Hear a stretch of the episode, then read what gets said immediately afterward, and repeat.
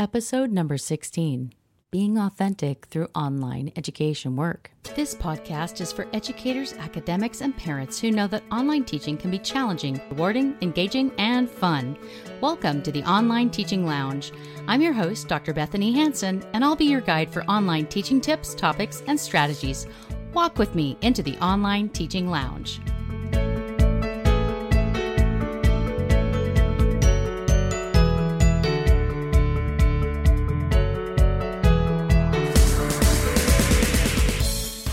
This is an area that I particularly love. The Arbinger Institute folks are real proponents of seeing other people as human beings and seeing ourselves as humans too. We can either put ourselves above other people and have real problems thinking we're better than them, or put ourselves below others and thinking we just don't measure up and we're not good enough. But right in the middle, that's the sweet spot. We see ourselves as good as other people we can see everybody. We can do what we want to do to make a difference in this world. The problem is, it's nearly impossible to do that online and be comfortable. It's really difficult to know what a good balance is when you're doing this virtually over the internet. Maybe it's asynchronous. You're making your comments, and other people are seeing those comments later on. They're not going to see your facial expression they might not hear your tone of voice, especially if it's text based, if it's written. They're going to take your comments, your presence, the thing you do to show up in that classroom online, and they're going to interpret that however they like. So if you show up as the best you, the real you, the incredible educator that you are trying to be, some people will really resist that. They'll find fault in you they'll criticize you. If you show up as half of yourself and really don't fully put yourself out there, if you try to be superficial, hold back, don't let them really get a sense of who you are, and wield your power as the tyrannical leader in that space, they'll really reject that and resist that even more. No matter what effort you put in, there will always be someone who responds poorly or disappears in your online classroom. It can be so easy to take all of this personally. That flies in the face of showing up as your authentic self, as being your best self. Being authentic in online education is the critical step to success in this endeavor. As the educator, you have so much to offer. You're a unique human being. You've got your own experience, your own educational background, your own beliefs about things, and you have a lot to offer your online students, no matter what age they are, no matter what situation they're in.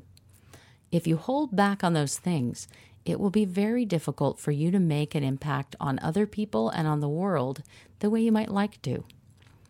Showing up authentically is the best chance you have to do a good job with your students and to get lots of satisfaction after out of your educational endeavors, out of teaching, basically. So the problem is distance learning and online work are inherently depersonalized. This modality of education, more than any other way, takes the you out of the situation the most. It's fraught with peril from the very beginning. It makes it difficult for people to really get a sense of who you are. And it's something that makes you have to try all the more to show up with authenticity with authenticity. Being authentic is hard enough, right? What does it mean to be authentic? Well, being authentic means that there's a human element to who you show up as in the online classroom. It's helping students get to know you. It's carrying out your educational duties, your grading, your posting in discussion forums, all those things. It's all those things you do in the online classroom and doing it the way you believe in. If you believe in doing it really high power, high energy five days a week, and you're going to really open and close it with flair, you're going to include links and videos and do certain things, it means that you do it that way. If you're not that kind of person, if you're a no nonsense, very concise, streamlined person, you're going to go in there three days a week, one day on the weekend. You're going to be very concise about your comments. and you're really going to do it a different way than that, We'll, we'll show up that way. Whatever is authentic to you, it must be done.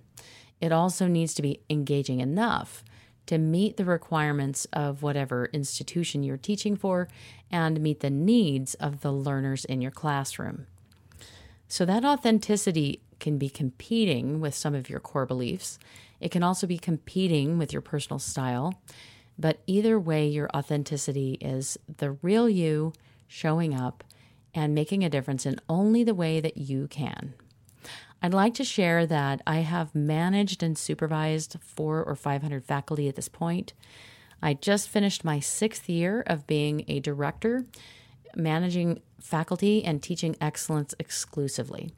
And among all those faculty that I have observed, coached, met with, hired, um, dismissed, all kinds of different actions have occurred. And in all those things, it's very, very obvious when there is a faculty member that I'm observing who is not showing up. I can find no trace of personality or personal experience or educational experience. I find no images. I find no story or examples. Um, usually, the presence throughout the entire course is very thin, very light, and it could be just anybody. You know, there's nothing that indicates who that person really is. And if I'm observing that and I'm getting that sense from the observation, guess what? Students are too. They have no idea who that person is. There's no sense of you in that experience when that happens. On the flip side, I've had the very delightful experience of observing faculty who are totally all in. They're showing up. So they've got a video on the front page that introduces themselves and they're speaking in their own voice. There are images to illustrate different points there are comments that bring in their insights and their expertise, and there are really thoughtful questions, and they're not the same for every student. They're different, they're based on what the students are saying. So I can see this personality, and that personality is incredibly clear. We're calling that social presence. If you're familiar with the COI, it's the Community of Inquiry. It stands for Teaching Presence, Social Presence, and cognitive presence. And those teaching presence things are, are like the grading, the announcements, the different things. The social presence, though, that helps your students know who you are. Not just that you're there, but a little sense of you ness in this experience.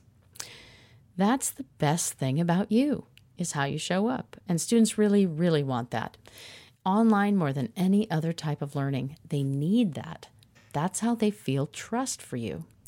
If there is ever a doubt on your grading or if there is ever a misunderstanding in the classroom, students can be incredibly forgiving when they know who you are or if they feel like they know who you are. Likewise, if they don't have any sense of you, they are very quick to complain, reach out, drop the class, ask for a refund, and so forth. There are a lot of things that happen when students cannot latch on to your identity. Just a little bit goes a long, long ways. So I want to share just a few things from Brene Brown. In her book, Daring Greatly, there are some excellent tips and strategies about how to be authentic. And it can be very difficult to be authentic. We want to show up, but we also don't know, well, how much is enough? How much is too much? How do I do this? Um, so I'm going to give you a few tips from her book to help you understand. So, the first thing is being able to actually share something about yourself, your fears, hopes, struggles, joy, in a hope like a helpful way that is connecting to other people. As a real human being, we all have fears, hopes, struggles, and joy. We might have good examples that illustrate some course concept, some topic we're talking about. If we can share those little bits not the drama, not the super big story, but the brief example, and more importantly, what you learned, what you thought about it, how it connects to your students. That's where beautiful connection is built. Now, if you overdo it, you do what um, Brene Brown calls floodlighting. And in floodlighting, you're sort of taking advantage of the loyalty or tolerance in your relationship to make yourself feel better and you're oversharing and it's way too intense and it's kind of um, just inappropriate for lack of a better word and brene says people are going to recoil shut down it, it compounds shame and disconnection and it really it's kind of intended to discharge your own discomfort or your own over closeness or your own fast moving feelings about relationships. So if you find that you're tempted to tell students something totally detailed and private about yourself, don't. That's not good authenticity. That's something that really creates a lack of trust and discomfort from your students. So it's going to make them feel confused, manipulated, depleted, and just generally uncomfortable. In fact, I've seen instructors do this. Um, I had one faculty member several years ago. I'm not sure what was going on with this person really, but the story was in the course announcements like weekly. And she would post these announcements to her students explaining her internet problems. Um, one time she talked about how the internet company um, had constant interruptions and they just didn't have good service in her area and she couldn't get online last night because her kids were doing something and then today there was an outage and um, last week she had a lot of explanations about why she couldn't be in the classroom it appeared to me as the observer as if this overly detailed personal backstory was intended to relate to the students, to connect to them, and to help them like feel sympathy for their instructor and be forgiving about her late grading or her absences. Instead, it just looked like a bunch of excuses for late grading and absences, and it was oversharing in the extreme. Too much detail. So, if you have an issue that really is a problem, like while you're teaching a course, seek out the appropriate people to help solve the problem and deal with the issue. It's always human and very authentic to generally let your students know um, due to a circumstance outside my control, this happened with your grading or whatever, and, and when to expect it. But overly detailed stories really turn students off and, and are not considered authentic. So I would discourage that. Um, so make sure that you have good outlets to talk about things that you're concerned about, complaints you have, grievances you have, and not in your classroom. Always think about this short checklist, which Brene Brown shares in her chapter on the vulnerability armory in Dare Greatly. If you have a copy of this book, it's around page 162. And these are the good questions you want to think about when you share things about yourself with online students. First, why am I sharing it? Then, what outcome am I hoping for? And what emotions am I experiencing?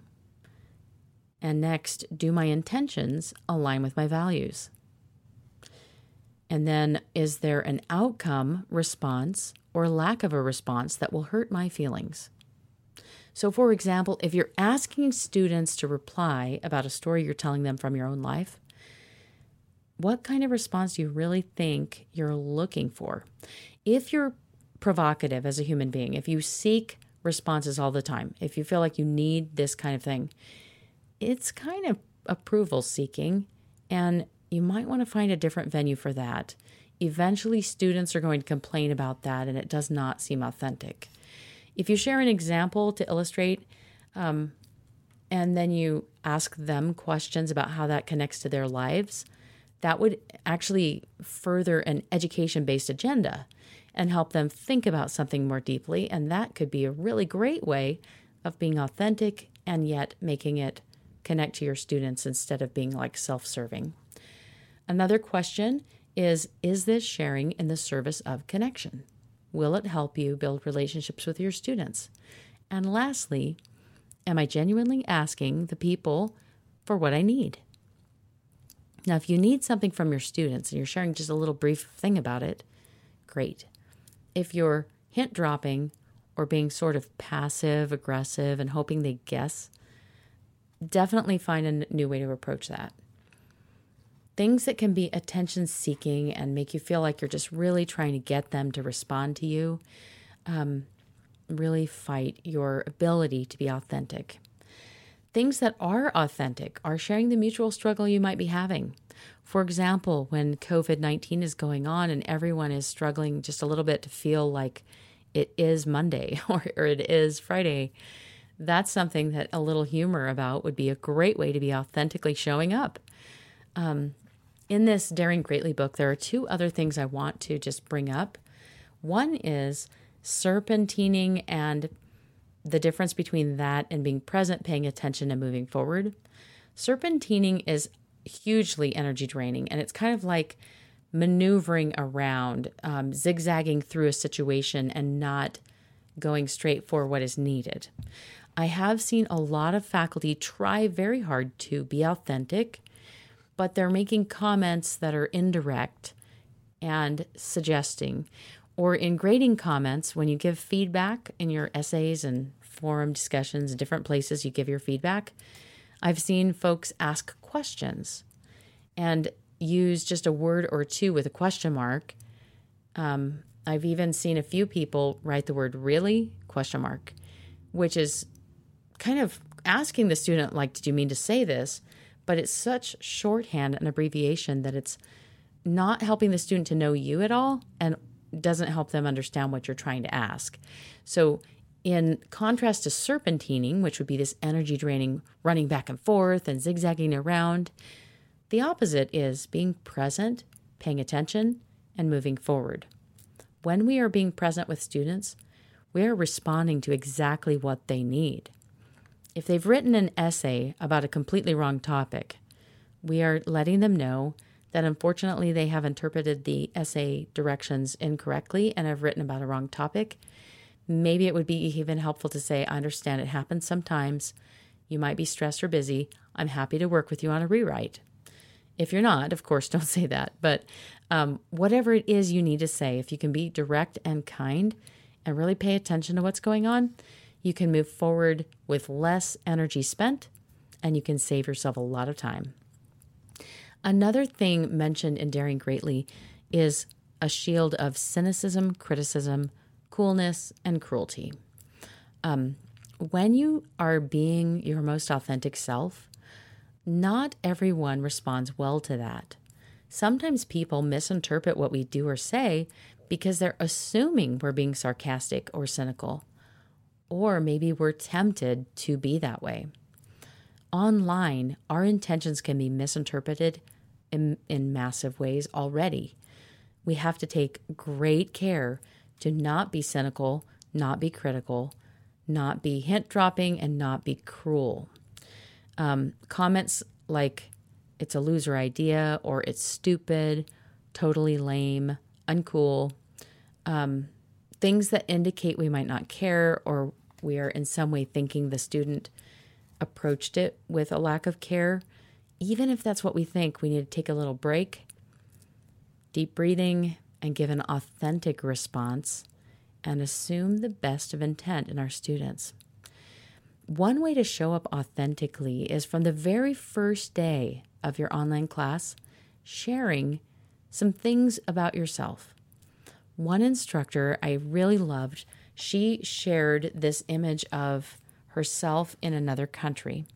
She was sharing the fact that she had a particular love for this country and had done some research there. It was just one way to help students get to know her, and I just loved that approach. Another one had a tandem bike that he and his wife would ride, and there was a picture he placed on the homepage of the course of the two of them with their tandem bike. Again, it humanized him and it showed a very authentic person there. So, anything you can do to kind of bring the you into the classroom without oversharing and while being direct and not hinting around at things and not using those devices like cynicism or criticism, when you can be direct, assume the best intent of your students, and share the authentic you that you are, you're going to get a much better return from your students. You're going to encourage them to show up authentically as well. And overall, it's a much better experience for everyone. In closing, I encourage you to think about some of those things that help you enjoy life and enjoy teaching, and most of all, enjoy the subject matter that you're teaching and find ways to integrate those naturally into the comments you post, into the announcements you make, any videos and images you share. And that authenticity is gradually going to come through until it's very strong and there's a great sense of you in your online teaching. This is Dr. Bethanie Hansen, your host for the Online Teaching Lounge podcast. As you try out these ideas, visit my blog and share your results. How did they work? What would you add? Any suggestions, comments, or questions? Best wishes this week in the grand online teaching adventure.